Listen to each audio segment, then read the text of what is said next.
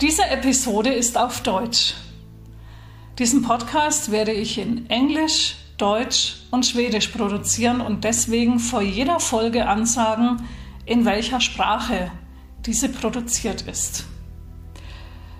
Guten Tag, ich bin Sandra und eine Blind Southern Belle at Heart, also eine blinde Südstaatenschönheit im Herzen.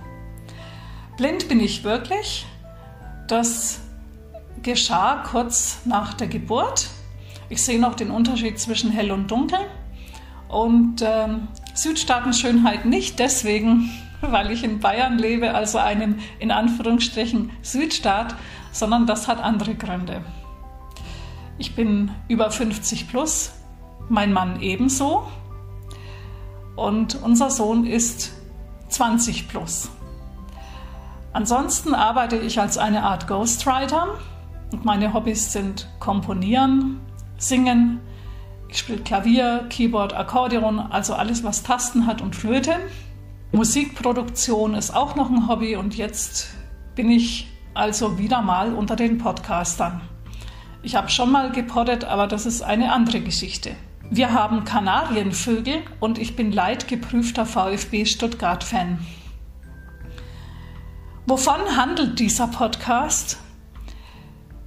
Dieser Podcast handelt davon, was eine Southern Belle ist, die Regeln, wie man eine Southern Belle at Heart, also im Herzen werden kann, welche Bücher es gibt und wie man das hier in Deutschland umsetzen kann und vor allem auch die Workarounds für Blinde.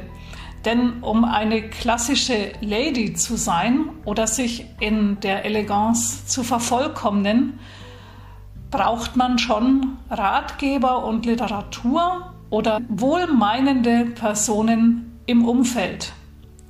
Und da bei der Literatur hapert es. Es scheint so, als ob Menschen mit Behinderung nur als unterstützungswürdige Objekte angesehen werden, nicht aber als vollwertige, stilvolle Lady oder Southern Belle. Das fängt schon mit Geschäftsessen an und hört dann mit Dankeskarten auf.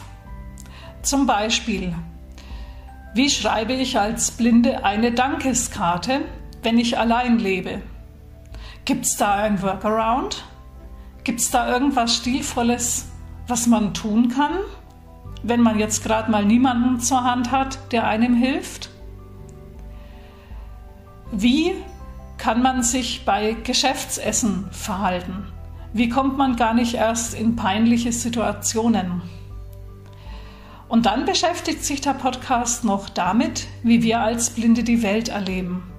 Also zum Beispiel, wie wir Blinde Quizduell spielen, am Computer arbeiten oder uns Musiknoten erschließen.